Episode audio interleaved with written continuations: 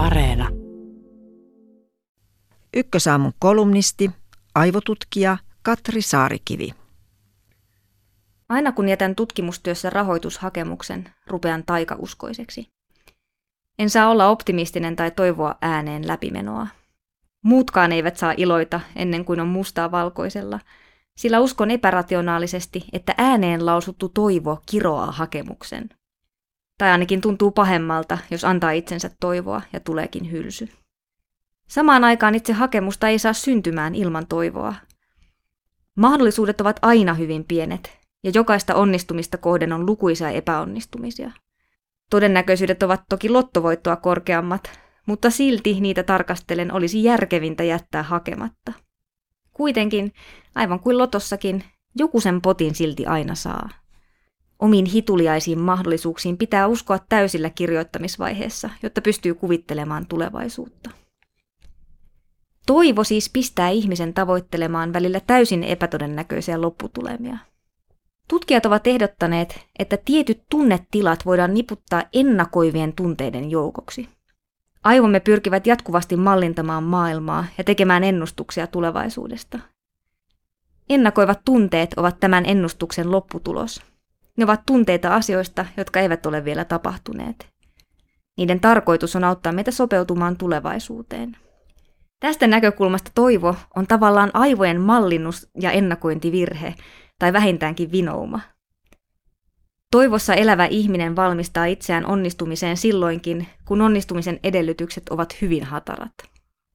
Toivosta onkin paljon hyötyä silloin, kun pitää vain jaksaa ja kun vaihtoehtoja ei ole. Toivo saa ihmisen sinnittelemään epämiellyttävissä olosuhteissa ja yrittämään, vaikka on laitettu. Esimerkiksi eräässä tutkimuksessa luonteeltaan toiveikkuuteen taipuvaiset osallistujat pystyivät pitämään kättään kivuliaan kylmässä vedessä pidempään kuin sellaiset, joilla oli vähemmän alttiutta toivoon.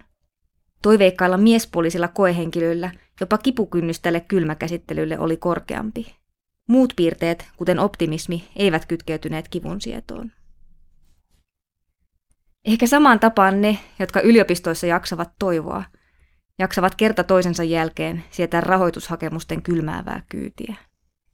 Yksi selitys toivon vaikutuksille voi löytyä siitä, että tutkimusten mukaan toivo on yhteydessä vähäisempään ahdistukseen ja siihen liittyvän aivoalueen aktiivisuuteen. Voi ajatella, että ihmisen pitkän kehityshistorian aikana tästä toivon ahdistusta vähentävästä vaikutuksesta on ollut hyötyä.